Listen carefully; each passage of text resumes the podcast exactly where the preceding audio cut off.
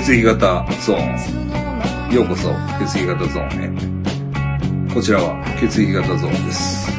ご案内は私、諏訪山義雄でございます。今日は、いちさんをお迎えして、血液型を切り口に、芸能界の話題、社会での出来事などをお話ししてまいりたいと思っております。どうも、こんばんはご無沙汰。してます。ご無沙汰しております。元マニラの位置です。今はマニラにはおりません。そうですね。お帰りなさい。お帰りなさい。ちょっとおかしい。戻ってきました。ななんか日本で会うとちょっと不思議な感じですよね。そうですね。はいまあ、こういう日が来ると思ってはいなかったですね。ああそうですまさか。あ、いや、日本に来る云々というよりも、こうして小沢山先生と。いやいやいやいやいやこの場合、このしかも日本で、いや、いこういう機会が来るとは思わなかったです、や、いやもう、あの、なんかやっぱり、ちょっとマニラ博士みたいになってましたよね、最後の方ね。いやいやいや、いや、そんなこともないですけどね。そうですかまあ、やっぱり住んでますので、はいやっぱりいろんなは情報が入ってきますのでね。すごいね、レコードもなんか。そうサンパですギターのね。初めて見ましたけど。2年ちょっと住んでましたからね。はいまあいろいろ、なんかせっかくなんで、いろいろなんか趣味でもと思って。はいこれはでも、OPM 結構はい、いいコレクションじゃないですか？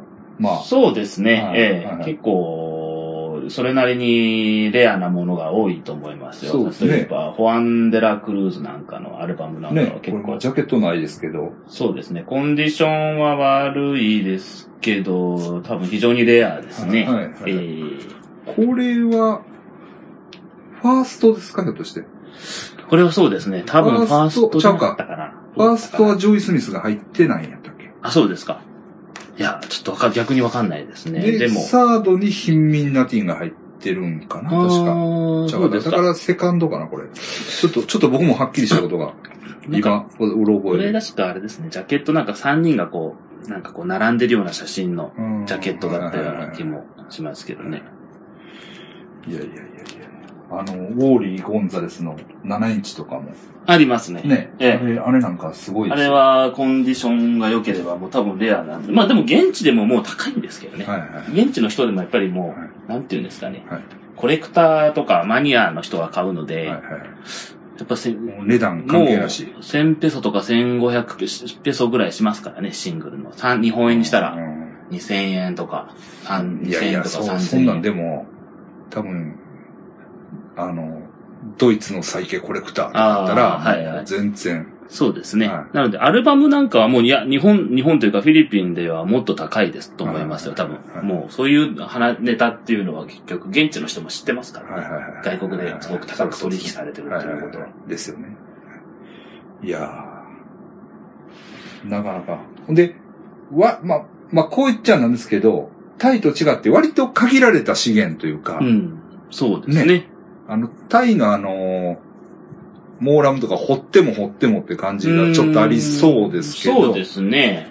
なんかね、もともとその、なんていうんですかね。もともといわゆる、まあ、ロック系というか、は歌謡曲ではないですからね。歌謡、はいはいはいタイってやっぱりその演歌じゃないですか。はいはいはいモーラムとか、あの、なんていうんでしたっけはいはい、はいモーラムとあか、のあのもう一個あれね。えー、ルクトゥーンですか？ルクトゥン、ルクトゥン。ああいうのってやっぱ演歌だから、幅広いんですけど、はまあそこまでないのと、あとやっぱりフィリピンって英語圏なので、はいタガログ語の歌と、あと、英語の歌手の歌と両方ありますからね。日本人でいう洋楽、邦楽みたいなのが両方あるんで、そこまでその、フィリピンの音楽ってそこまで幅広くないんじゃないですかね。フィリピン人の OPM、ね OPM っていうジャンルに限そうって言うと。ですよね。うんそうですね。まあ、一応、アメリカンポップスをなぞるそうですね。形ですもんね。土そうですね。着の、まあ、え演歌っぽいのっていうのは、んままあ、そもそも土着の文化っていうものがあんまりないというか、そうですよねんそうですね植民地時代が長い国なそうので、ですね。まあ、ああったんでしょうけどね。え。え。もともとはあったんでしょうけど、えまあレ、歴史から消えちゃってますからね。ね。土着文化っていうのは。はい。だから、逆にあのーえーっと、あの、ミンダナオの方とか行ったら、なんかガムランみたいなのはうんあります、ありんます。あります、あります。はい。なんか、そういう、聞いたことありますね。はい。で、それをな、なんか今、フューチャーしてる新しいバンドみたいなの結構、はい。ウルタナ系のはい。フィリピン人のバンドなんかは、ガンブランとか演奏したりしますよね。はいはいミンダナオの。まあみんなのはどっちかって位置的にももう限限りなくインドネシア圏ですから。で、宗教も違いますし。そうそうそうですね。ええなので、あそこはちょっと別格ですよねはい。別のじ、はい別次元の時の流れが動いてますねまあ、戦争もしてますしね、今だに。はちょっとマイク、マイクちょっと。い。こんな感じでいいんですかね。近めで近め 何、どういうんですかいやいやいや慣れてないもので何を話していいかわからないんですけど。マニラ、だから、えっと、イチさん結構、僕がやっぱり、まあそういうレコード事情ですよね。音楽事情結構、こういうアナログ版売ってるとこっていうのは僕もなかなか見つからなくて、うん、はい。まあ、イチさんに教えてもらうまでわかんなくて、うんうん。まあやっぱり、やっぱり普通にあるっていうか、普通にまあ、そうですね。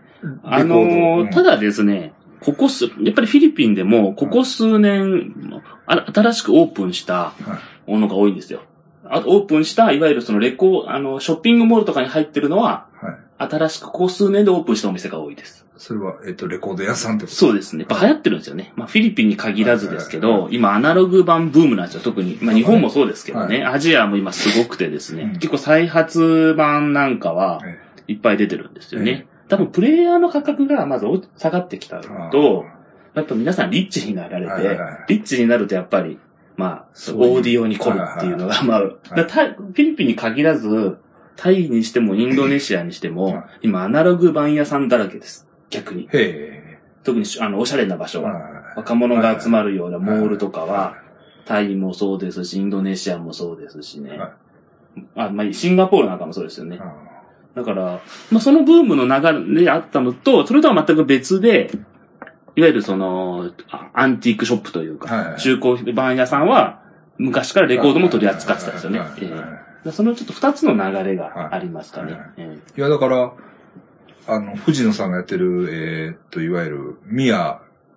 ミュージックブックスね、日本のあの、OPM 専門はいのレコード屋さん。でも、アナログ版の再発ね、入れてますわ。うーん、そうですよね。うんまあ、その方がいいんじゃないですかね。CD、この今のご時世の場合、まだ、むしろコレク、コレクションっていう意味ではもう、け LP が売れるんじゃないですかね。まあっていうのはね、逆にもう CD の生産が止まりそうみたいな。ないんじゃないですか。逆に CD ショップを見ないですね。マニラはいでまあ、日本も見なくなりましたけどはいはいはい、CD 屋さんって私住んでたでほとんど見たことないですね。ああ、まあえー正正規のものは特に。あ、そうですか。でも、あの、モールとか行って一応あるじゃないですか。なんか、出店みたいな、ちょろっと、出店もあるしねしたものが。あ、そうか。急になくなったんかな。一応ね、2系統ぐらいなんかチェーン店が。あそうなんですか？そうそうそうそうそう。なんか、で、でもそれもレコード屋さんの経営なんですよ。ああ、レコード屋さんとか、あの、制作会社の。音楽そうそうそうそうレベルのそうそうそうそう人たちが自分たちでやってる直営店みたいな。と思います。なるほど。思います。あんまり見たことないんですよね。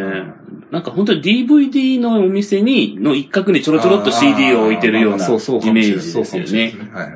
でもそれですらもう、まあタイなんかもほとんど昔はあの、シーロームあたりのショッピングモールって CD 屋さんいっぱいあったんですけど、はいはい今も全然入ってないですあ、ね。そうですか。ええあ伊勢丹あたりにいっぱい入ってたんですけどね。はいはいはいはい。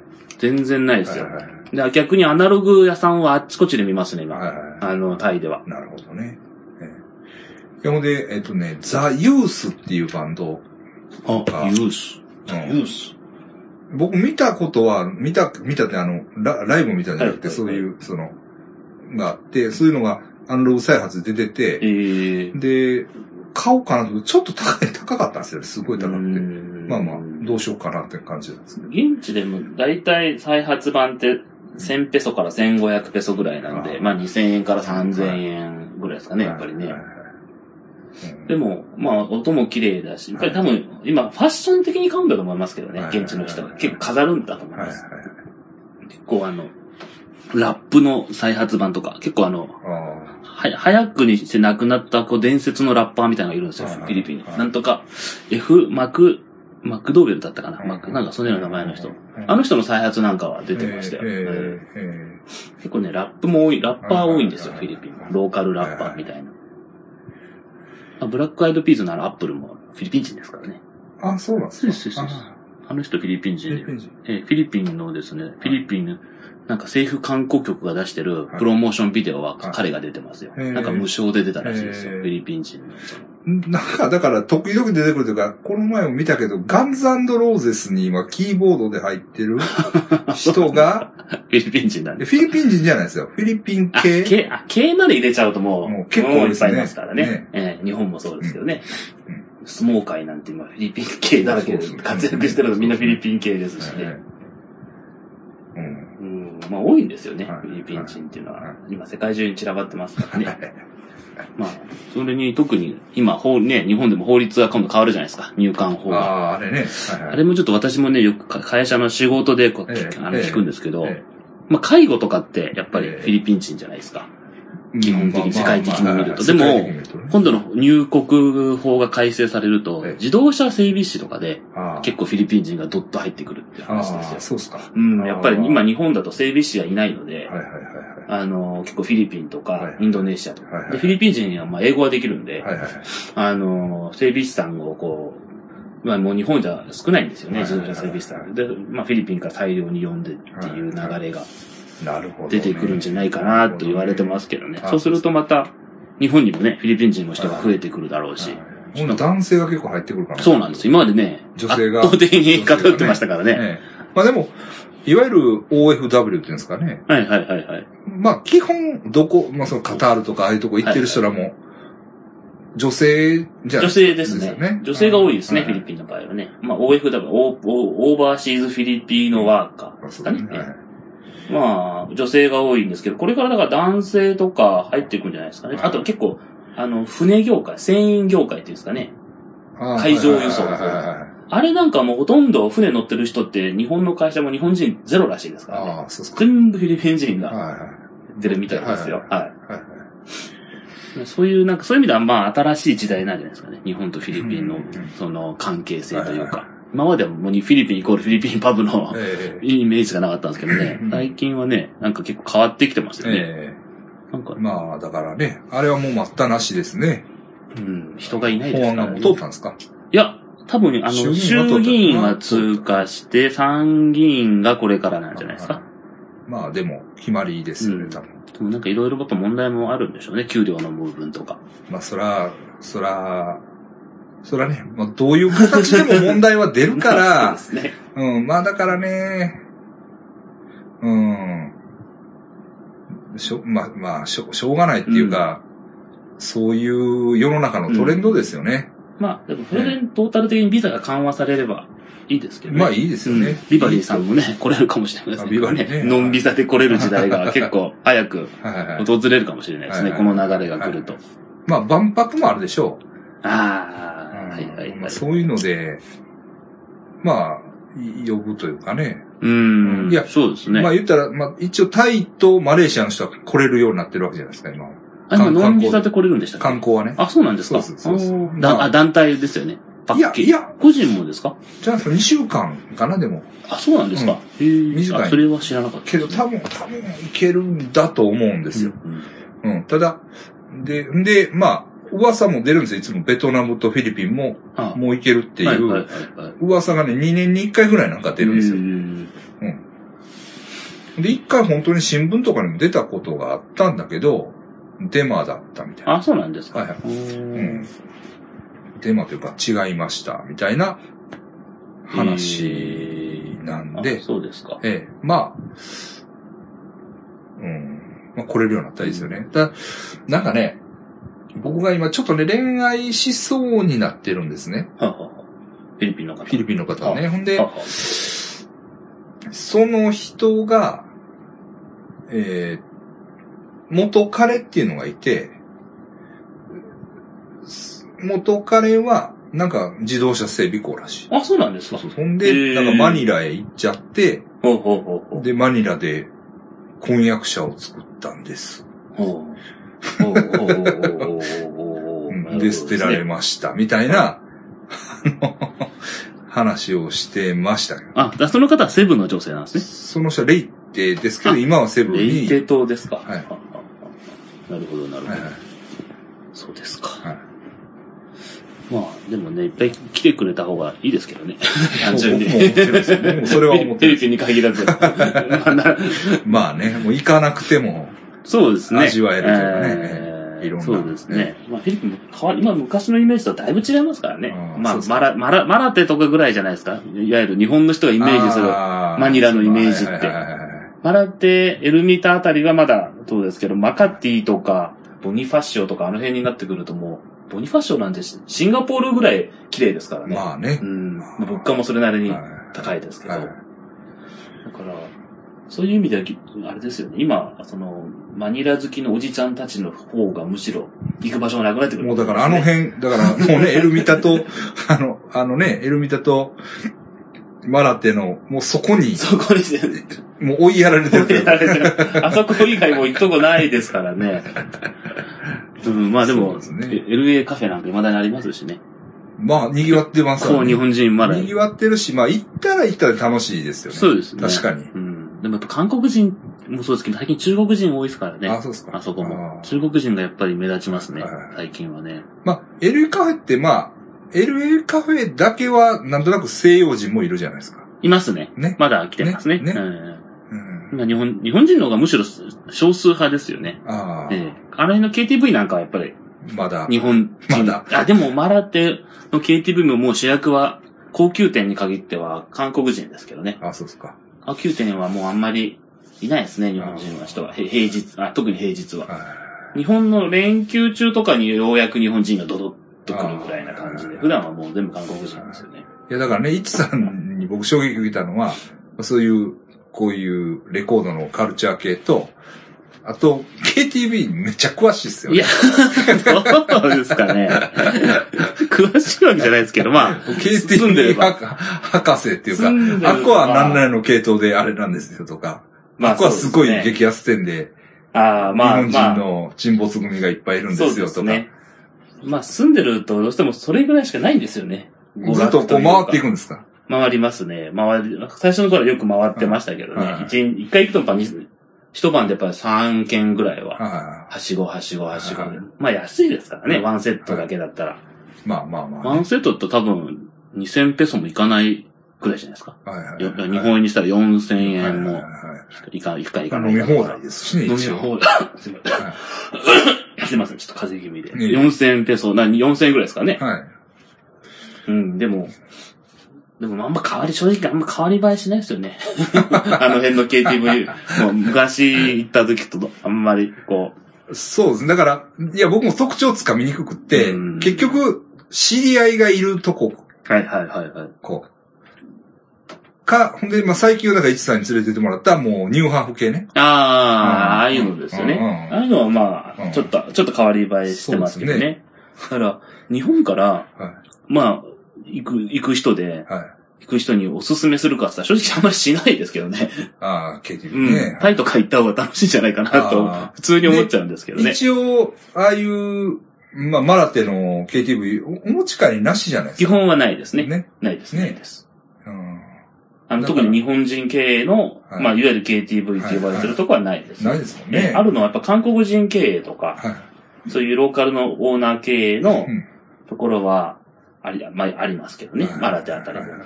基本は特に、特に高級店系はないですよね。だから、旅行とかで来る人は、あれなんじゃないですかね。どっちかっていうと最近よく見るのは、まあ、地方の方で、はいまあ、日本で知り合って、はい今、ビザが短いじゃないですか。はい昔と違ったあの、工業ビザも6ヶ月とかしかいられないのはいで、で、マニラに戻るじゃないですか。それをこう、追っかけてきてるというか、会いに来てる方が多いですよねはい。見てると。だからそれは楽しいと思うんですようん、それは楽しいんでしょうね。ねうん。と思うんですよ。懐かしいし。何々ちゃんみたいな。来てくれた、みたいなまあね。、日本で会って、うん。福島あたりで会って、で 福島は今6ヶ月ぐらいしかいられないですから。はいはい。で、その後2年ぐらい行けなくなっちゃうんですよね、はい今。はい。で、まあ、そう、マニラで再会みたいのは、これはいいいいかもしれないですけどね。ね全く何にもなしでいきなりマニラの KTV 行っても多分、うん。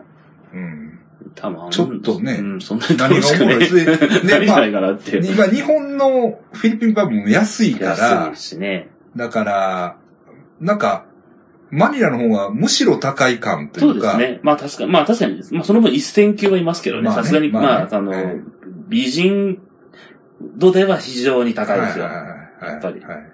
タイのカラオケなんかよりも綺麗ですよね。はいはいほんで、まあ、わさっといるからね、女の子も。もう、ですしね。えもう、女の子多さはねう、ん。ごっそりいますからね。ごっそりいますからね。まあ、そういう楽しさは、までも安いですから、はいまあ、単純にお酒飲んで歌を歌うだけのが楽しいっていう方にはいいんじゃないですあ、か。はいはいでもそうじゃなかったらもう、えそれこそ LA カフェとか、はいはいゴーゴーバーみたいな、はいはいエドサですか？エドサコンプレックスとか、はいはいはいはい。ああいう。僕ね、エドサコンプレックス行ったことないんですよ。あ、そうですか。はいこれ多分一番メジャーですよね。そうですねある意味、そうですね旅行で行く人に。まあ、セックスするならっていう感じですよね。タイでいうナナプラザみたいなはいはいはい。ところですからね。あそこもでもこ今年改装したんですよ。あ、そうなんですか。結構綺麗になって、はいお客さんも増えてるみたいですよ。かなり。へえうんまあ一回行ってみたいですね。ただ、あそこも、お店6軒ぐらい入ってるんですよ、55が。はいはいはいでもオーナー全部一緒なんで、あ、そうなんだ。ええで、そこにクレイジーホースだったかな？なんか消防隊かなんかをイメージしたうん。お店があって、はいまあそこが一番人気店なんですけど、はいはい逆にそそこには、まあなんかこう、う。ちょっとこう雑な、ええ雑な感じのお店が多いですけどね。あと、マカティか。マまあ、はブルゴゴスですね。はい、ブルゴスね。ブルゴススも今、今結構復活しつつあるんですよね。そうですね。まあ、やっぱり、欧米人とか中東の人はブルゴス多いですよ。多いですね。多いです、多いです多いです。でに結構人気店がですね、ここ2、3年で結構綺麗な子がいる。今までいなかったですよ、全然。はいあそこら辺のバスエ感がすごかったんですけど、コジャックっていう店と、はい。プラン B って、これもこれもオーナー一緒なんですけど、ちょっと高めの。はい。はい。ここはね、マニアック。知識が。コジャックって、あれもうブルゴス通り？沿いちょっと、えー、ちょっと奥に入るんですけど、まあ、ほぼ通り沿いですね。で、プラン B は通り沿いです。で、コジャックは、結構お店の中でこう飲んで騒いで楽しめるみたいな。はいはいもう単純にお持ちするだけじゃなくてはいはいはい、でも女の子も綺麗なんですよ。だからその代わり、それなりにやっぱり出費も。かかりますね。やっぱり、でもお持ちまでしたら、はいまあ1万ペソは最低見ておかないといけないですね、全部で。でも今人気ですよ。はい。はい。うん、僕が好きなのはやっぱりリングサイドね。ああ、まあまあまあ、そういう系もありますね。昔ながらの。はいはい。まあちょっとエエンタメ系はいはいブルゴスはもともと、あれなんですよ。お持ち代が高いんですよ、めちゃくちゃ。なので、はい基本的にお持ちというよりは、飲んで、その場で楽しむはいっていうスタイルなんですよね。お持ち代は多分お店に払うバーファインは、結構3000とか4000円ぐらい払うんじゃないですかね、確かに。結構高いんですよね。はいまあ、あとはアンヘルスとかですね。アンヘルスね今もう直で行けますからね、クラーク そうですね。うんまあ、やっぱアンヘレス、僕もこの前、えーっと、バギオ行ったんですよ。あ、あ、はい。で、だからもうアンヘレス入りしたんですよ。うん。うんアンヘレス入りというか、まあ、クラークね。はいはいはいクラーク。まあ、結構やっぱり乗ってますよ。うん。ベテランの。あ、そうですか。ベテランっぽい。おじちゃんたちもが。うもういきなり、いきなり財布から、あの、ペソ札をパサッと出す。まあ、そういう人はね、そうですね。まあ、あそこで僕がおすすめなのは、スコアバードホテルっていうホテルがあるんですよ。あで、このホテルがですはね、あの、まあ、あそこのエリアですね。ちょっと名前、名前なんつったっけな。あの通り。ウォーキングストリートですか。あの、フィールズ。フィールズアベニュー。あの中にあるホテルなんですけど土曜日になると、毎週土曜日、ショーやるんですよ。パーティー。パーティー。あの、プールサイドパーティーね。あれはね、楽しいですね。はいはいはいはい。あれはやっぱり、一度はぜひ。味わっていただきたいはい。安いんですよ、まず。まあ、800ペソぐらいで食事とかついて、はいあと撮影もできるのかな？確。か。ビデオカメラとかでも撮影もできるんですけど、まあ、いわゆるなんていうんですかね、ウェット T シャツパーティーみたいな、はいはいはいああいう。女の子らもいるんですか？うんもちろんいます。はいはい。女の子も5、60人いますね。あはいはいはい。各55バーからこう集まってきますんで。はい。はいはいで、そこで選ぶこともできるし、別にまあ一緒に飲んだり、はい騒いだりってはいいう。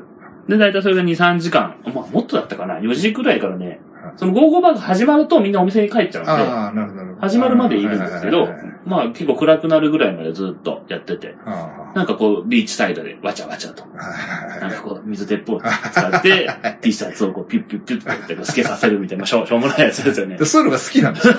まあまあ、そう好きですね。そうだね、そういうのが。なんか結構アメリカ人そういうの好きなんですよね。なんか結構ロスとかって、はい。そういうことばっかやってるらしいですよ。ロロスの金持ちのなんかプールサイドに、なんかプレイ、プレイメイトみたいなの集めて、なんかそういうパーティーみたいな。それのまあフィリピン版みたいな。はいはいはいフィリピンだとそれが安くやれるみたいな。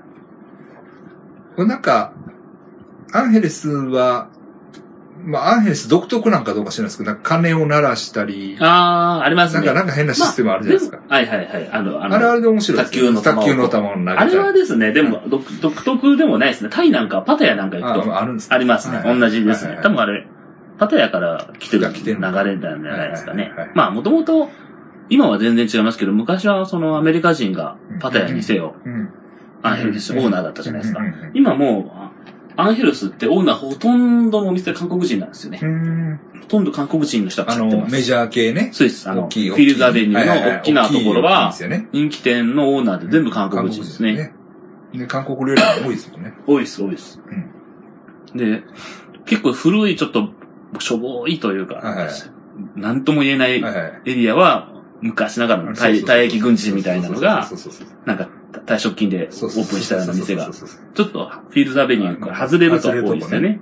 あ、僕はね、あっちを勧められました。このあの、高校時代の先生から。安いですしね。うん安いし、ちょっとまあ、また独特なんですよね。うんそうそう。アで、ットホーム感が。ってくれるというか、あの、楽しいぞ。そうですねそっちの楽しかったですよ、あっちも。うん私も行ったことありますけど。確かに、あの、在住アメリカ人、はいはいはい。在住のそうそうそう。もう、皆さんももう帰らずにそのままいる感じの人がね。もう夕方ぐらいからずっといる。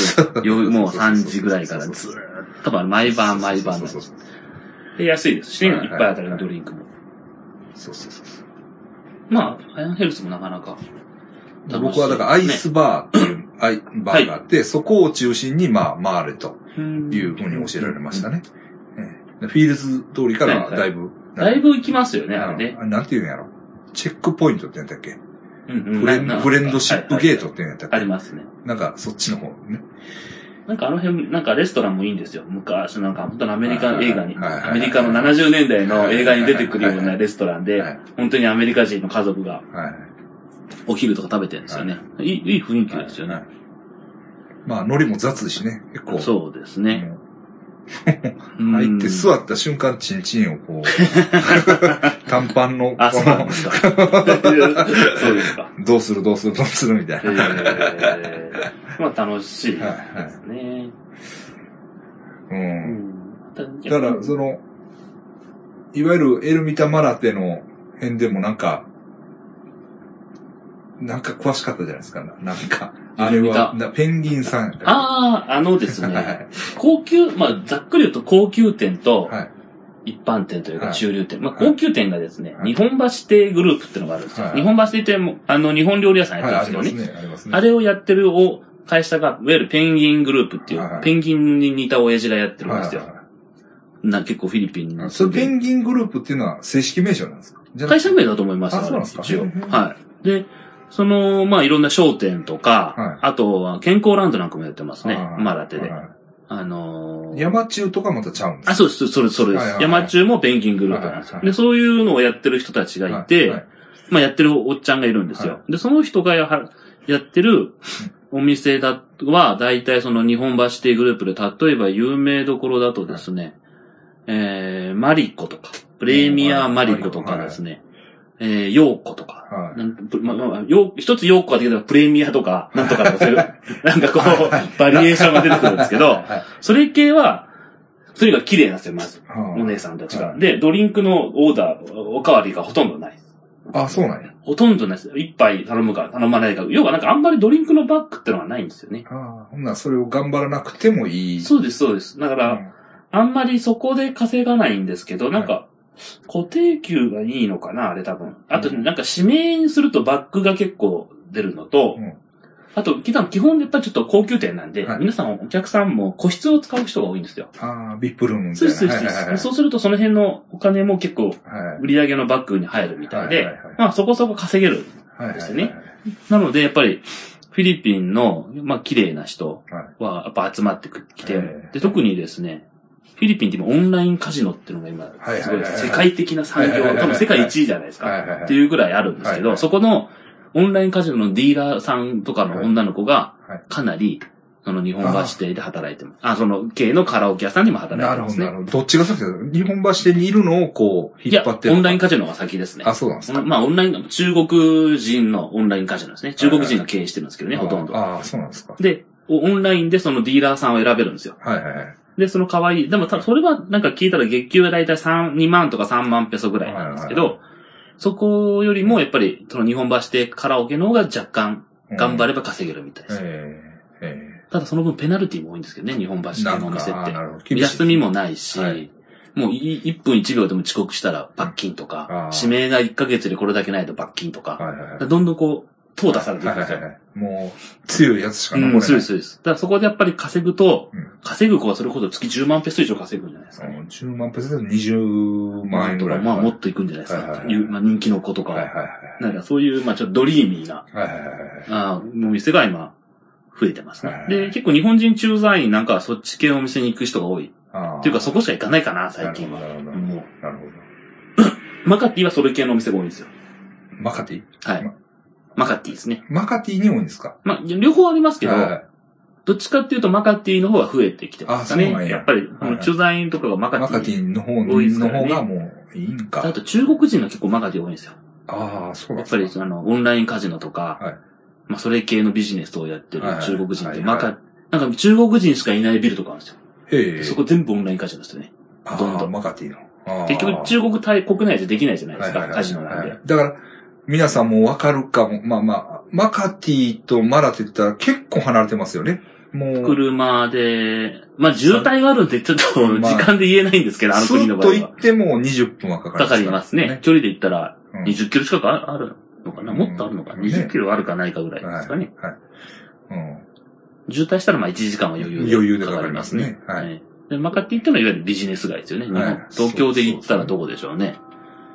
まあ、まあ、そうだな、マカティっていうのはなんだろう。しビジネス街とか、大手町とか、そういうそういうとこ。まあし銀新宿と大手町をこう混ぜたとか、そういう、そういう世界ですか。はいでマカティでもまあちょっと広いから、地域地域でね。そうですね。下町っぽいところもですけどあります。あります、あります。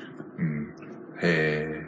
なるほどね。で、マカティってパッと思い出してほしいのは、あの、2チャンネルのドメインを取る取らないで、なんはか、揉めた。あそうなん2チャンネルの、その、なんか、ドメインを持ってる会社が、えー一瞬あったのがマカティ。あ、そうですか。うん。まあ、そういう、なんかね。まあ大体会日系の会社うんほとんどマカティにあるんですよ。ああマカティと、あとまあ最近ボニファシオってもっと高級なエリアがあるんですけど、どっちかにあるんですけど、うんまだまだマカティですかね。はいはいえーだからまあ、あっても不思議ははいないかな。で、えっ、と、マラテとかエルミタとかいうのは、まあ言ったらう、ん古い街なんですよね。会社はないですねいわゆる、ああの、マニラですよね。そうです。マニラ、メトロマニラっていう、中のマニラ広域マニラの中のマニラなんですよね。ええそうです。ただ日本大使館はそっちにあるんですけどね。あ、そうですか、大使館はですね、はいあの、それこそあそこの、あれですね、あの、マラテの近くですね。うんまだ、あどちらかというと、モールオブアジアのに行く手前ぐらいかああ、あっちの方か。ええはいはいはいはい。な。だからやっぱ古い方にあるんですよね。だはいはいからもともとはあっちだったんですよ。そう、そうですよね。でもここ10年。もともとマカティって何だったかなかゆいとかいう意味なんですよね。確か宝語で確か。あかゆいだったから。うん。確かそうね。うんで、なんでかっていうと、うマカティに行くとうん、蚊に刺される。ああ。何にもななくて、腹っぱしかない。はいはいだ。からマカティとかっていう地名がついたとか聞いたことありますけどね。えでもそれが今や、この20年、30年で、えもうね。中心はい大、確かに。大大とかですよね。うん。ええ なるほどね。うん、なので、まあ、マカティ、だから日本からあれじゃないですかね。今来られる方っていうのは、はいまあ、マカティに行くのとエル、マラテ、エルミターに行くのとで全然印象違うでしょうね。まあ、そりゃそうでしょうね。うんそりゃそうお仕事とかで行かれる方は、まあ、マカティだと思うんで、えあ、フィリピンって意外とええ綺麗かね、結構、ちゃんとしてるなって思うでしょうし、遊びで行く人はやっぱりマラテ、エルミテ、エルミターだけだから、は相変わらずだなってい。いう。であともう一個衝撃を受けたのは、あれですよ。あの、また全然違う、ケソンシティのあの風俗街ああ、あれはまあまたちょっと、あれはもっと老舗というか、ね。うん、そうですね。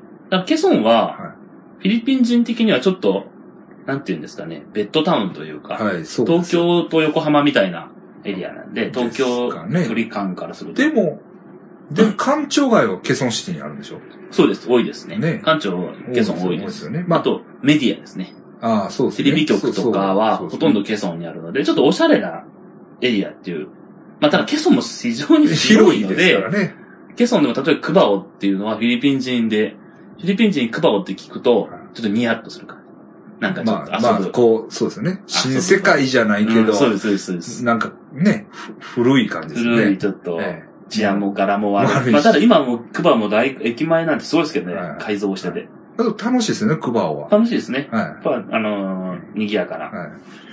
クバオ。まあ、そう、クバオというよりも、まあ、どっちかって言ったら、あれ、どうですか？フィッシャーモールの周辺ですよね。あ、そうです、そうです、そうです。その風俗街はね。。えだから、あ、風俗街はそうですね。あれはですね、ケソンアベニュー沿いですよね。ケソンアベニューに、巨大巨大な、なんていうんですかね、高級 KTV っていうんですかね。フィリピン人向けの。ケでもカラオケは別にないですよね。カラオケありますよ。個室に入るああと。カラオケがあるか。VIP ルームが入ると。まあ、有名なペガ、ペガサスっていうのが、ペガサスね。まあペガサス、クラスメイト。クラスメイト。まあ、そこは2台。あと、あと、ハートビートってのがありますね。有名なのだと。あの、共産党をイメージしてのペガサスでした。あれはですね何、でした？ペガサスじゃないですね。あれはクラスメイトの隣にある、クレムリン、クレムリンだったかな？はい。まあ、あれカラオケというより、あれはいるマッサージパーラーですよね。タイでいうところのね。そうですね。あの、まあ、あの、タイで有名なポセイドンっていうのがありますけどはいはいはい。そういう、そんな感じの。そうですね。はいはい。あでもあれもクラスメイトと同じオーナーなんですよね。あ、そうなんですか。ええ、聞きましたよ。で、ええ聞いたらなんかはい、ケソンってやっぱ、そこら辺がまだ、まだその、まか、め、まか、あの、マニーダッシュよりも緩いので、あーまあある程度堂々とあできるんですあ。よね。はいはいはい。あの辺もなかなか、まあ、フィリピン人の遊び場っていう意味では結構楽まあむちゃくちゃ高いじゃないですか。高いですね。ペガサスなんかは。まあ、でもペガサスって日本、多分、もうないですけど、日本人の感覚で言うと、いわゆる銀座のキャバレーみたいな世界なんですよね。だから、あそこで働いてる女の子も、結構その、あそこから女優さんになったとか有名なモデルさんになったみたいな人はいも、当時はいたので。なんかちょっとまあ、高いというかこう、結構ザルなんですよね、会計が。はい特にチップの世界なんで、ローカルの人たちっていうのは。まあ、や安く飲もうと思えば飲めるんですけど、まあね。まあそれは飲むだけやったらそうですけど。まあ、もともとまあ、ケチる場所じゃないみたいな世界ですよね。いやだから、あっこでだから女の子を、いわゆる、まあ、つ、連れ、どう、どうですか？こう、指名して。連れ出しするとやっぱり1万ペソぐらいチップで払うんじゃないですか。本人もそうですし、お店にも、ママとか、ボーイとか、いろんな人にこう、うん。チップをうん。弾んでいかなきゃいけないので、僕ら飲んだあれ、クラスメイトでしたっけ？そうです、そうです。ごっつかったですね、あれ。まあ、そうですね。は金持ちが、あれはフィリピンの悪いやいやそうな、い。それはいる悪し。そうな金持ちも。施設自体もめっちゃいいいいっすやん、普通に。ああ、そうですね。だから、普通に飲む、あれ、な、500払いましたっけ、僕ら？そうですね。あ500れはビールだけですけどね。ビール2杯ついて500なんですよ。そうですね。だからまあ、安いっちゃ安いんですよね。うんでもあのプロモーションなくなっちゃったんですよ。あの後私行ったんですけど。あ、そうなんですか、ええもうね、最ミニマムがありました。最低料金がやっぱ3000ペソぐらい、今。あ、そうなんや。はい。当時は、私と先生行った時は、あの、500、あれ聞いたんですよ、その後。あれしたらもうやめましたって言ってました。あ、そうなんや。えほんならもう、ミニマム3000払わされるんや。そうですね。一人三確か2000か3000はやっぱかかりますね。お酒飲むだけでも。あ、そうなんですかえ。うん、まあ、んでもその値打ちはあるというか。そうですねうん、まあ、その現地の感じから言ったら高いっちゃ高いですけど、うんまあその最高級店ならではの風格というかね。ね。まあ、老舗ですしね。ええそれはありますよね、確かに。まあ、フィリピン人も大体知ってますよね、あの辺のお店は。はいペガサスとか言うと。はいいや、いや、ほんでね、だからその、僕、あの、ビバリーの家にずっと泊めてもらったりしてましたやんか。ああれがもうすぐ近くですよね。うん。はい歩いて、歩けます歩け、全然歩ける。歩けるし、っていうか歩くしかないというか。うんえ10分、えはい10分弱ぐらいですか。そうですね。10分もかからないじゃないですか。まあ、ケソンも結構だだっ広いというか、ええ広いんですよね。えで、ケソンってあれの、フィリピンの大学も多いんですよ。有名、有名三大大学っていうのがありまして、はいまあ、フィリピン大学、はい U- UP ってやつですね。はいで、アテネオ大え学、はいはいはい。日本でいう、なんでしょうね、慶応みたいなもんですがす。ね。あと、まあ、ラサールですよね。はいはいはいラサール大学、函館ラサールの、はいまあ、ラサールですよねはいはい。その三つが全ほぼ、まあ、ラサールはちょっと、ちょっと違うんですけど、ラサールはマニラ。そうですねですよね。そのアテネオと、はい。はい。フィリピン大学がケソンなんで、はいはいやっぱりこう若者がこう集まってくるんですよね。はいはいはい。まあ、お育ちのいい若者。で、で、官官庁街も多いじゃないですか。えで、若者がそのままメディアとか、はい結構お給料のいいところに就職して、で、高級なカラオケ屋にはい接待とかではい行くみたいな流れなんですよ。。アテネオでマニラは行きましたよ、僕は。あ、そうですか。はい。あの、美術館があるんですよね。あります、ね。ギャラリーが。はいあります、ギャラリーあります。うん広いですよね、アテネオもね。めちゃくちゃ。めちゃくちゃ広いですよ。あれ、なんか、結構有名な、誰だったかな？何のオーナー？セブパシフィックのオーナーかなんかですよね、確かね。アテネオの、お主あお金出してる人あ、。そうなんですか。セブパシフィックグループかまあでもその、お金持ちが行く大学っていうそうですね。感じですよアテネオは特にそうですね。。まあ、本当に慶応ですから、日本で言うなら。はいはい。学費も高いらしいですよね。ああ、そうですか。ええうん言ってた。だから、ビバリー連れて行って、ビバリーはファーイースタンユニああ、バーシティはいはい。ファイザあれ、ーもあれは、あれは、どこや、マニラか。マニラだと思いますね。はい結構大学多いんですよ、フィリピンって。はい意外と。はいまあ、だちょっと日本の大学となんか違うんですよね。でもなんかビジネススクールみたいな、なんか、まあなんかアメリカとある一緒だと思うんですよね、多分まあそうかも。しれないですね。ええ最近でもか、なんか、ドゥテルテになって、また変わったんですよね、その辺が。。あの、義務教育の期間とかそういうのが。えっと、中学校がないんやったっけ？なんか、なんか、か、そう、そうですねなかったのが、ドゥテルテになって、できたみたいな。できたんですか？ええ。なんか小学校出たら高校なんですよねうん、。そうです。そう昔はそうだったんですよ ね。でもそれがやっぱりアメリカ式に合わせる。はいはい。ただ合わせるとやっぱりその、労働力じゃないですか。はいはいはい特に田舎はまはいはいはいだで、あの、労働力が失われるっていうんで、結構地方では反対、はいデュテルテ、反、反デュテルテの人たちが結構うん言ってたましたね。うんあの結構デュテルテ、反デュテルテの人って、意外とあの、貧しい人が多かったですよね。意外と。逆に。逆に。ああ、そう意外とお金持ちは、で新デュテルテが多いんですよ。ああ、そうっすか。意外に。でも、反ドゥテルテって、まあ、まあ、僕らみたいな、僕らみたいなって言ったらあれですけど、アナーキストとかやってる人とか、まあ、かなり左派的な人とか、に限られてると思ってたんだけど、あとは、反ですか？反。ああ、まあ、反は、まあ、やっぱり、あれですよね。一番はやっぱり、麻薬戦争なので、はい。要は、それで前、親族をそれに巻き込まれて殺された人とかが結構反って言ってる手だって。はいまあ、あとやっぱ左派系の人はもちろん。ねまあ、貧しい人はどうしても左派系の人ってまず貧しい人が多いじゃないですか貧富で言うとん。で、お金持ちはやっぱり、あう支持が高いのは確かに治安が改善されてるんですよ、ね。そうなんですよね。それも間違いない。え私ももう普通に歩けますからね。ええ昔のマニラ歩けなかったえですからね。ええ確かにもう雰囲気が全然違います。ちょっと和らぎましたよ特にね。マニラは。ええただその分今セブが悪いって言われてるんですよね。あ、そうですか。でも、セブでもね、まあ、言ったら、ま あの、刑務所ね。はいはいはいはい。刑務所がみるみるうちにこう、人口密度が増していきましたから、うんみたいですねええだから悪い奴が一応、あそこへ入っていってるはずなんですよね。えあ。まあ、なんかセブのまず市長ですか？そもそも。が、が悪いまずあれですからね。麻薬王ですからね。そもそもが。で、なんか最近なんかありましたしね、実際マッサージ屋さんになんか、なんか、手榴弾、手榴弾だかなんだか投げ込まれたってセブ市で。えセブでやりましでたっ、け？結局それがセブ、そのセブ市長系なんですよ、お店が。あで、なんか、手榴弾だったかな、手榴弾だかショットガンだかでうん。撃たれて、結構有名なマッサージ屋さんですよ。ええそのそこに住んでる日本人にとっても。ええまあ、なんか抜き系のマッサージなんですけどちょっと名前忘れちゃいました。結構有名な店だったんですけど、そこにこう、ぶち勝ち込みみたいな。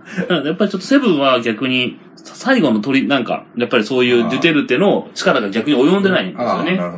やっぱりちょっとあそこってビサヤ、ビサヤ語圏じゃないですか。ちょっとあるんですよね、いやいや、ほんでね、まあ、確かに僕もね、だおぼろげに分かってきたんですけど、なんか、セブンの奴らはちょっとやっぱり荒っぽいんですかね。ああ、うんなんか荒っぽいっていうか別に暴力的って言うんじゃないですけど、あの、マニラの奴らは割とレイジーやって言うんですよね。確かに。ああ、はいはいはい。あ、そうですか。うん。っていうのはね、僕もずーっとやってますけど、いわゆるデートインアジア、はいはい。圧倒的なんですよ、セブ。あうん。あ。セブがまあ、一大勢力ですね。ああ、そうですか。ほんで、えーアンヘレスですね、その次は。ああ、まあまあまあまあ。まあまあ。そんな感じ。はいはでアンヘレスのやつは多分客引きなんですよ。うーん。半ばうんうんうんうんうんうん。まあ、で、まあ、アンヘレスも人は多いはずやから、そうですね。うんまあ、アンヘルスというか、あの、あの、あの辺ですよね。パンパンガッシュですね。パンパンガのあのはいはいまあ、そうなんですけど、うんあの辺大きいですからね、パンパンガッシュ自体が結構、そうです面積的にもそうで。すね。えセブンも、まあ、セブンも大きいですよね。はいビサヤ語圏という意味では。えでね、セブ、セブセブでももうセブって感じ。あ、セブ。セブ市、ラプラプ市みたいな、マンダウェイみたいな感じ。なるほど、なるほど。うん。あんまり、こう、周辺、ボホールとか、はいはいはい。レイテとかそんなんじゃなくて、ビサヤというよりもセブって感じ。うーん。うん。なんか、そう思うと、まあ、かなり、まあ逆に言えばオープン。うん。まあオープンかもしれないですね日本でいう関西なんでしょうね、多分。まあまあそんな感じはね。ね、ちょっと、多少感じるようになってきましたね。うん。まあ多分セブの方がまだなんか生活がなんとなくこう、うん明るいというか、マニラの方が、やっぱり特にちょっと厳しい。貧困層の生活は大変ですからね。はいはいはいはい。通勤が本当に大変ですから。はいやそうですよね。多分、日本の方、信じられないと思うんですけど、カラオケ屋さんあるじゃないですか。はいはいはいみんな女の子働いてるじゃないですかはいはいはい。あれみんな平均通勤時間が2時間とかですからねそうで。すよね。しかもジプニーっていう、えもう、まあ、トラックみたいな、えトラックを改造したようなやつですよねはいはいはい。バンバンバンですか。しかも雨の日であろうが何であろうが、えはい。あの、ものすごい40度近い 過酷の中で仕事は4時までですから、お店。はいはい。4時に終わって、そこから2時間か近くかけて、ジプニーを3台くらい乗り継いで、ラグナとかああいうちょっと郊外の方に。帰って、で、その次の日もまた4時、5時までに出勤しないと罰金ですから、家で仮眠を取って、えまたすぐジプニー乗ってくるみたいな。えそれそれが休みなし。そうですね。だから、この前のあの、ユミちゃんでしたっけ？あのはいはい。ニューハーフの。ああ、はいはい。あのあの、遠かったですよね。ね、ラスピニアスラスピニアでスとかですからね。住んでてとか言って、まあ僕らグラブとかで行くからうん楽々ですけど、まあ、ジプニー。ね、2時間って言ってましたね。まあ、今 FX って呼ばれてるバンみたいなのがあるんですよねはいはいはい。ですね。で、それでもまあ、バンを乗り継いで、はいはいはい。ジプニー乗ってみたいな。しかも二日、でも酒も飲んでるじゃないですか。はい夜なんか酔っ払って、はいしんどいのにね。便所も行き、トイレも行けないですからね。途中でトイレ行きますときはも行かないし。はいはい。やっぱりね、マニラの生活ってハードですよね。あですねう。んでもあの、渋滞ね。そうですね。あれはもう、尋常じゃないですか、そうです。ね。えだから、カラオケに、うちの僕が働いてた会社もやっぱりフィリピン人のローカルの子いるじゃないですか。えみみんなむちゃくちゃ遠いとこ住んでるんですよねえ。あ、そうですか。みんなやっぱ、あの近くは住めないんですよ。やっぱ家賃が高いんで。はいはい結構郊外のラグーナとか、それラスピニアスとか、はいはい。それこそもうアンヘルスの近くあたりに住んでる人もいましたよね。ああ、あっちの方か。ねで、毎日こう長距離バスみたいなのが通ってくるんですよ。うんあの、アンティポロとか、あの、ちょっとこう、ます、います、います。あの辺は多そうな感じですね。まパンパンガとか結構多かったですよ。ええパンパンガの一番その、あ、手前。まあ、手前の人たちは2時間ぐらいですから、はい。結構バスで通ってくるんですよね。はい。だえって給料がやっぱり、うちの会社の子たちってみんな大学卒ですけど、1万ペソとかですからね、初めのうちは。1万から1万5千ペソぐらいえ。あ、そんなもんですか。安いですようん日本円して3万円ぐらいですからね。で僕が今1万3500払ってます。ああ、まあまあまあまあ、最低給与は確か今1万ちょいなんですよね。うん。だまあ最低よりもちょっといいって、まあはいそれでもまあ申し訳ないなと思うんですけど、まあでもそんなもんですよねまあ、うん、そうそうそうそうそうそう、だからやっぱりそうするとマニラのうん首都圏で住めないんですよね。はいどう考えても、家賃は。はいまあみんなでタコ部屋みたいな形で住むか。ええそうですね。あとまあか家族と住みますからね、ええこっちの人は。だから家族が結構郊外に住んでるんで、えそれで、毎晩行ったり来たりですからえね。まあ昔は渋滞がなかった時は良かったかもしれないけど、この渋滞で、そうですね。ねそれだけは、だから、ドゥテルテも頑張ってやろうとしてるんだけど、うん。みたいな。まあ一応日本のからね、今日本からお金がいっぱい ODA で、これからいろいろインフラええ整備とかやってますけどねえ、え。やろうとしてるんでしょうけど、まあでも、どうなんでしょうね。本当に作れるのかなって、あの国の場合。えいや、あのーでも空港から、えー空港からあれ、バギオまで通すって言うんですか？高速道路。ああ、とりあえずアンヘルス、というかまあクラークまでですかクラークね。までですね。うん、道路は通るみたいですけどね。だから、えっと、それは、それこそラグナかはいはいはいら来るんですよね。そうです、そうです。で、日本の ETC のシステムですよね。ああ、そうですね。ETC の機え械積んでますよ。えうんで、マニラはマニラで今度地下鉄ですよね。ああ、そうか、地下鉄か。ええあれも日本の ODA で。やるんですよね。その、ODA っていうのは、日本ぐらいなんですか？じゃあ、フィリピンぐらいですか？日本、日本が一番お金を突っ込んでますねうん。で、次がやっぱ中国ですけど、まあただ中国の、まあ、日本の方が多いんじゃないですかね、金額。まあ、ただちょっとね、中国はまたやり方が違うので、はいどっちかっていうとこの、もうちょっとなんていうんですかね。どっちかっていうと、不動産とかそっち系じゃないですかね。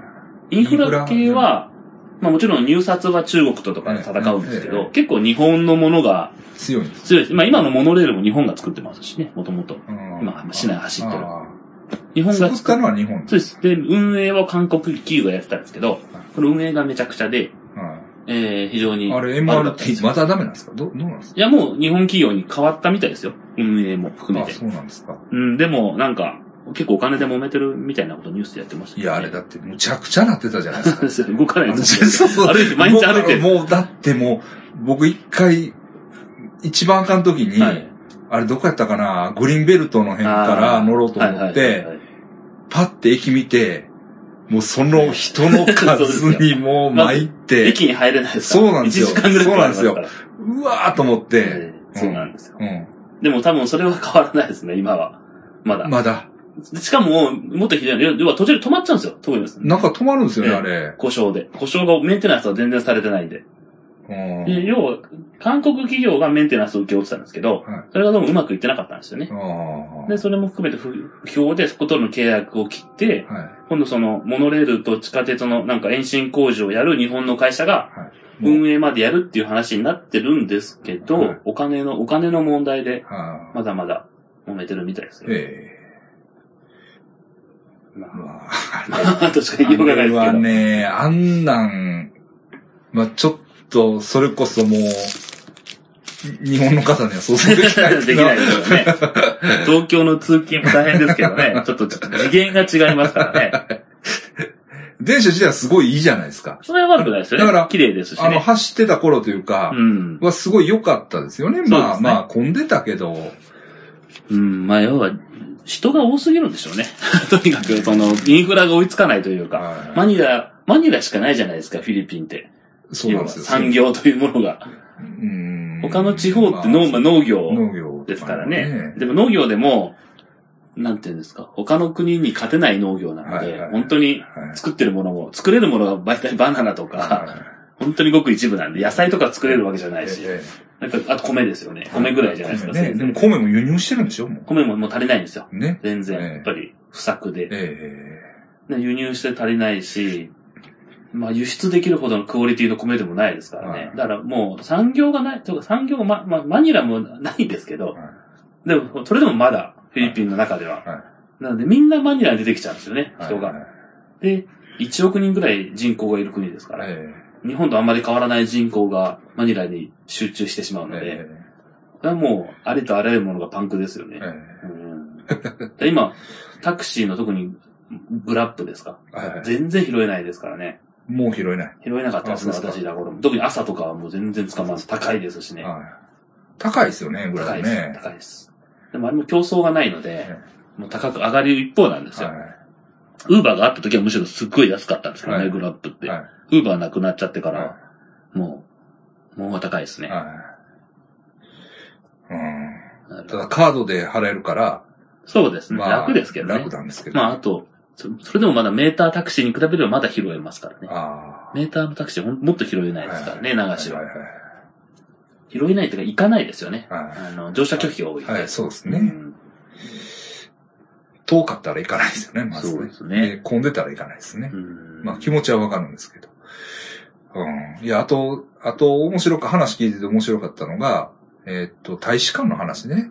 ああ、はいはいはいはい。もう割と権力を持ってるというか。そうですね。権力というか、まあ権力ももちろん、まあ ODA の国ですから、はい ODA の国っていうことはやっぱ政府が一番、い もうトップですから。はいはいだからもう私もね、大使館何度か、パーティーがあるんですよね、はい一回。あの、お正月にはいはいやるんですけど、え他の国、他の東南アジアって実はもうあんまりそういう ODA 系の仕事はまあ多分ないないんですよね。まあまあ作るもんもないじゃないですか。はいはいでもフィリピンがもう多分最後なんですよ。ええ東南アジアでは。ええあ、まあインドとかバングラデシュとかはあるでしょうけど。えなので、結構商社マンが多いんですよね。はいはいで、商社マンっていうのはやっぱりその、なんていうんですか。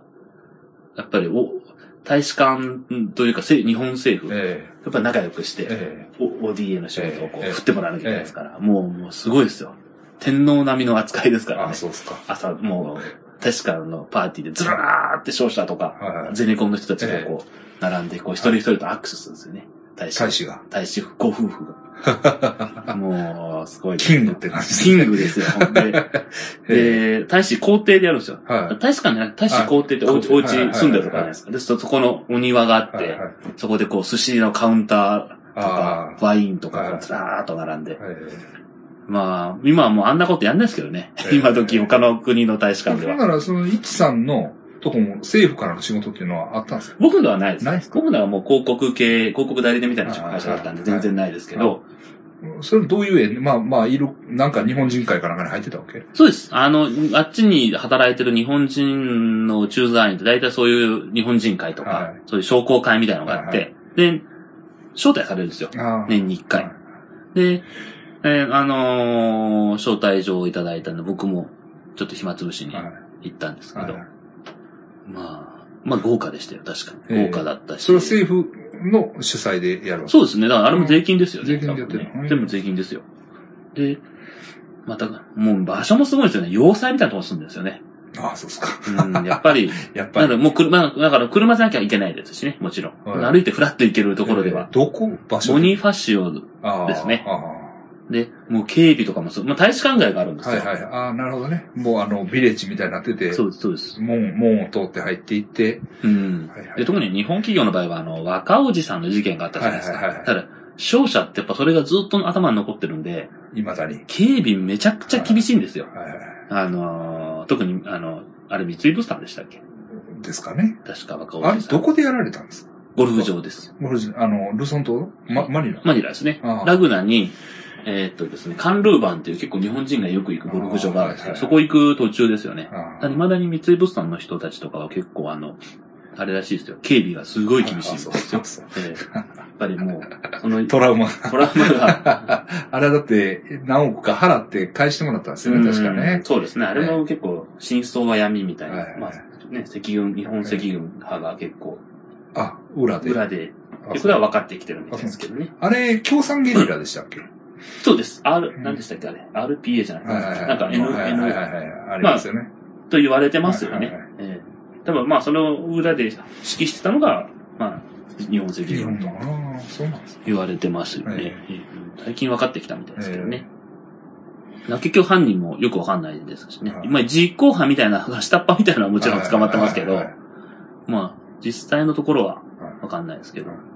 でも未だにだからマニラぐらいじゃないですか。あんなにその大使館っていうものから始まるこうピラミッド型のあ権力のその、あ ある、まあ維持できるのは。はい逆に中国なんて全然でしたからね。公共事業がないんですよ。結局中国企業がやりますからね。うん。日本のお金で何かを作るな、うんまあ円借款もなく、うんなくなるみたいですしね、うんようやく。なくなるからもうないしう。ん。でタイももう、さすがに日本からの ODA なんてないでしょうしね、ほとんどね。やっぱりフィリピンじゃないですか。うん作るもん山ほどありますからね、うん作らなきゃいけないもんが。通信もやってほしいですけどね。通信もひどいし、ういや、あとは、まあ空港もですよね。ああ、でも、どう、どうですか？マニラの子。まあ、マリでもやっぱまだまだですよね。例えばタイと空港、バンコクのタイの空港なんかと比べちゃうと、うんあれじゃやっぱりその、あ特にまあ、旅行もそうですけども、貨物とか、そうあ。いうことを考えると、全然ですからね。うんでも、まあ巨大な空港じゃないですか、結構。あうん、だけどなんかポポツポツポツポツとありますよね。あいや、でもやっぱり、あれじゃないですか、タタイのスワンやプームああいうのと比べちゃうとやっぱりもうあまりに、その、モダンさが。そうですよね、規模も含めて、はいしょぼさが目立つというか。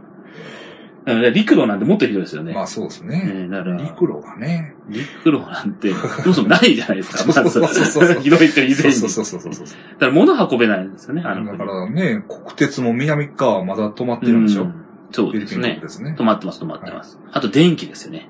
ああ未だに停電しますし、高い。いですしね、電気代。うんで原発は一応あるんですけどね。一回も動かしたことない。バターン原発あれをね、だかから動かすとかいう、まあ、す一応フォローしてるんですよ。はいはいはいはい。Facebook、バタン原発のはいはいはいはい。で動かしたいみったていう話は今出てますね。まあ、出てるんですそのくらいあの、今、電、電電力電力今最大の問題なんですよね。まあでも、あれは動かせないですって。うん無理でしょうね。まず人も、だけど、技術者もいないし。無理無理、絶対無理。まあ絶対無理ですよ。でも、電力もだ結局まあ日本企業がやってるんですね。ああのー、火力、火力だったかな。はやっぱり日本企業で。まあ、まだ ODA ですよいね。うんだから、あとまあ、フィリピンは実は地熱が結構盛んなんですよそうですね。火山がありますから。ねうんまあ、それ、でもそれを地熱をうまくこう、うん活用する技術がないじゃないですか。あーその辺をこれから、地熱っていうのはね、大規模発電が難しいらしいんですよあ、そうなんですか。うんだからうんまあ、うん、し小中規模の発電をまあ、数やるっていう感じになるかな、そうですかやっぱりね、っていう話ですけどね。うん、まあ一回見に行ってみたいなと思うんですバナハオ山の近所にあるん一、個。そうなんですか。はい風力発電なんかどうなんでしょうね。あれなんかできそうな気も。まあ、まあ、まあ、しますけどね。ううんん水はさすがに海が、海のあるんでいいんですけど、電気の高さは日本より高いですからね。ああ、そうですかね。だって、んまあ、ご月やっぱ5、6千は払いますよね、日本円にしてはい。はいはい飲食やってる人なんてもう電気代やっぱ払うだけが一番大変で言ってました。はい家賃よりきついって言ってましたよねな。るほどね。まあ、それはそうかもしれない。ずっと使うじゃないですか。まあうちの店も払ってる、まあ、まあ、まあ、そんな、ごっつい高いとは思わないですけど、あの、それは日本の基準からはい言えばなんですよ。はいはいはい。あの、向こうのやつはめっちゃ怒ってる。高高いって言ってそうですよね。でも僕日本に来たからやっぱ電気代安いですよね、むしろ。全然、まあ、あんまり家にいないっていうのもありますけど、全然安いし。フィリピンの物価の中でやっぱちょっと電気代だけ特別に高かったイメージがありますね。それはまあ、タイなんかもそうう。言いますよね。ああ、タイもそうかもしれないですね。いやいや、あと、あともう一個最後なんですけど、はい結構ローカルの、あのー社員旅行で、はいはいはいはい。ローカルの、はい。なんていうんですか、ひ旅行先というか、ばああ、いや、ようようまあ行ってはったそうですね。はいちょこちょこ行き行きましたで、ね。なんかおすすめみたいなのなかったですか？おすすめってほどでもないですけど、あそこに来ましたね、一回あの、地獄の目視録を撮影したあのビーチ。はあはあはああ、なんてビーチだったかななんか、ルルソン島の北の方なんですよ。はいはいあそこで撮影したんですけど、はいはいあそこは結構良かったですよ。えーあの、ビーチとしてもすごく綺麗だし、えあの、サーフィンもできますしーはいね。あ、言ってましたね、ええサーフィンがどうのこうの。でもやっぱり、結局なんだかんだ言ってやっぱり、自分が今までフィリピン国内で旅行して良かったのは、四季ホールですね。ああ、まあね、やっぱりいいですよ。結構いいですよね。あそこは本当にいいですよね。え規模感もいいし、はい島の大きさ的にも、えまあいいいいですししね、その、綺麗やし。そうですねそうですね。今日本から結構エルニードとか人気ですけどね。なんかあの、ナイナイ岡村とかもね、はいはいはい。行ったりとか、最近芸能人のハネムーン、あま松田翔太。夫婦もエルニード行ってましたえ、ね。エルニードってどこ？パラワン？ですね。パラワンですね。パラワンの奥に、あの、エルニードっていうですね、アマングループっていう高級リゾートあがややってる、あるんですよ、はい。エリアが。はいそこが確かに自然とかはね、はい。すごい綺麗なんで、日本から行く人多いみたいですけど、パラワン自体も結構、まあ、パ僕もパラワン社員旅行で行きまあ確かに綺麗でしたよ。はいよかったですね。まあまあまあまあ。まあ でも世界のベストアイランドの一つと言われてますそうですねパラワンええで、まあ現地うんの人が好きなボラカイですよね、やっぱり。そうですね。今ちょっと閉鎖がようやく解けて、解けてねちょっとでもまだ、ホテルが全然まだ再開してないから、うん全然ホテル取れないみたいですけどね。いや、なんかね、僕も、あの、向こうの知り合いが、はい。一応行ってましたね。はい。確かにそううん。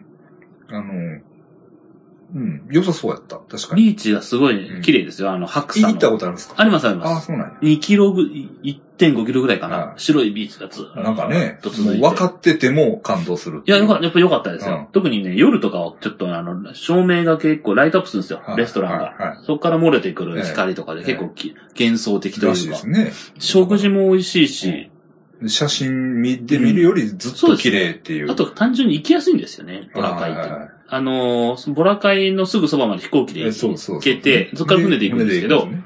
まあアクセス性、アクセスがいいのはいはで、まあ日本からの人は、韓国から直行便なんですよ。ああ、あるかもしれないですね。韓国人多いですよね、やっぱり。日本人よりも多いですよね。うん。